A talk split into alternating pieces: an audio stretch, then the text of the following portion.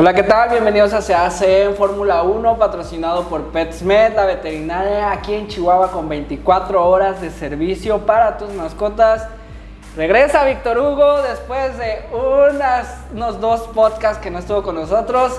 Y vamos a hablar de una carrera que estuvo impresionante. Nos levantamos a las 7 de la mañana acá en México, bueno, en Chihuahua, en la zona de Chihuahua. Y pues una carrera que todos esperábamos, un reinicio de la Fórmula 1 muy bueno, eh, con una parrilla toda revuelta. En el arranque, Verstappen 14, Checo en segundo, Carlos Sainz primero, Leclerc en quinceavo. No sabíamos cómo iba a pasar. Y pues terminó Verstappen ganando, señores, ganándole a todos, demostrando su potencial de campeón del mundo. Un choque entre campeones del mundo, entre Alonso y Hamilton, que dejó afuera Hamilton la Tiffy estorbando a un cumpleañero Botas. Y escuderías que no creíamos que traía nada como Albon que quedó en la décima posición, sacando un punto para Williams, que con las evoluciones que trae Williams, demostrando que ya vienen de regreso, pero todavía falta mucho. Y bueno, un parón que ya nos tenía desesperados, Víctor Hugo. ¿Tú cómo viste la carrera de Bélgica ahora en tu regreso al podcast? No, no, pues de hecho, muchas gracias por esperarme. Ya andamos de vacaciones y agarramos un poquito ahí dos semanas ahí un poquito de carreras, ¿verdad? Pero aquí estamos de vuelta y no, vamos hablando de la primera vuelta, del inicio de la carrera, de lo más exagerado que vimos en esa carrera fue Hamilton y Alonso. ¿Qué fue lo que pasó? ¿Qué pasó? Que Hamilton lo quiso brincar literal y que dijo Alonso, este no sabe más que estar en primer lugar, nomás está estorbando. Y se vio mal porque él se dio cuenta después en los comentarios, cuando lo entrevistaron, se dio cuenta que el error fue de Hamilton. Y sí es cierto, Hamilton esta temporada se ha estado viendo mal porque no arranca en primero, porque no tiene una buena calificación, porque su compañero Russell ha tenido mejor temporada que él. Y ahorita va arriba de él en, en los puntos en el campeonato. Hamilton se está viendo mal para un siete veces campeón de la Fórmula 1 para a mi respecto, yo lo he dicho y no soy pro Hamilton, pero yo sí he reconocido que es buen piloto. Se está viendo mal. Todo lo que tiene que ver en conjunto del carro, no se encuentra Hamilton en el carro. No haya ni qué hacer. Y Alonso, Alonso con Alpine ha hecho un muy buen trabajo. Metiéndose ahí a la segunda fila, en la arrancada, queriendo sacar a Checo. Checo quiso cerrarle un poquito, lo aventó para un lado y a Checo se le fueron las cabras en la primera vuelta. Se quedó patinando. Lo bueno es que pasó el accidente de Hamilton y Alonso porque si no hubiera quedado como en cuarto, quinta posición. Pero bueno, todo resultó y tuvimos una muy buena carrera después de la primera vuelta. Y tenemos una recuperación de Verstappen desde el 14 lugar, pasando a 4 en la primera curva, en la primera vuelta, ya Verstappen iba en décimo lugar. Y si vemos la repetición o todos vieron la carrera, Verstappen se metió en muchos problemas porque le tocó ver el choque en Hamilton, le tocó ver casi los choques que hubo ahí entre todos en la revuelta, porque salir en la mitad de la tabla es ya, o sea, o chocas o te van a ir frenando. Esa es una de las cosas. Pero Verstappen parecía que traía, no sé, o sea, yo veía la carrera y cuando llegó con Checo que decían, este no, lo va a dejar pasar. Checo no lo dejó pasar la primera vez y, Verstappen dijo, no podemos perder tiempo, estar perdiendo tiempo haciendo esto. Pero Checo no lo dejó pasar, pero lo arrebasó como si nada y le sacó esos 20 segundos. Ya después se fue en la, vuelta 18. Verstappen ya, ya se quedó solo, literal, con buena fiabilidad en el motor, no se le descompuso. Y buenas vueltas, seguía dando buenas vueltas. Y pues bueno, así fue el resultado. Quedó en primer lugar un campeón del mundo recién. No, y sí, todos están ahí criticando mucho a Checo Pérez y en, en, sí, pues en los periódicos, en todas las televisiones internacionales, están diciendo, oye, ¿qué pasó Checo Pérez? Traes el mismo motor. No traías el mismo motor. El Verstappen traía un motor nuevecito de paquete, traía, le cambió muchísimas piezas al, al carro y traía un motor el cual te iba a dar mucho mayor rendimiento que cualquiera que traía.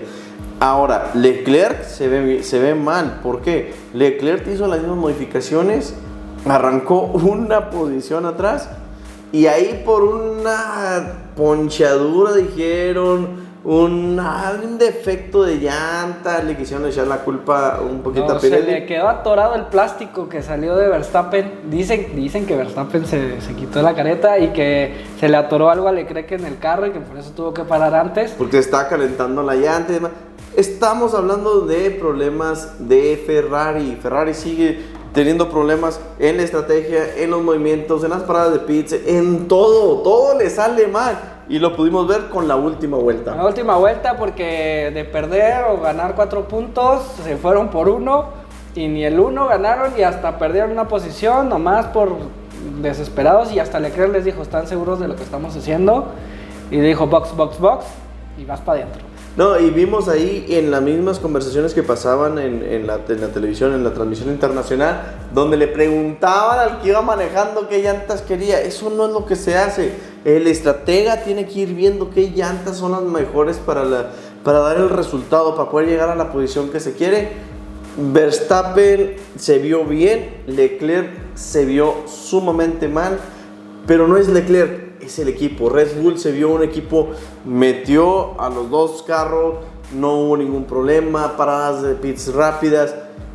Ferrari quiso hacer un doble stack que entró uno, entró el otro, los cambiaron bien, salieron, pero la estrategia les falla. La estrategia, Ferrari, vamos, están quedando mal. Y están quedando tan mal que Mercedes se les está pegando. Lástima la salida de Hamilton, pero Russell ahí, cuarta posición, este solo como siempre.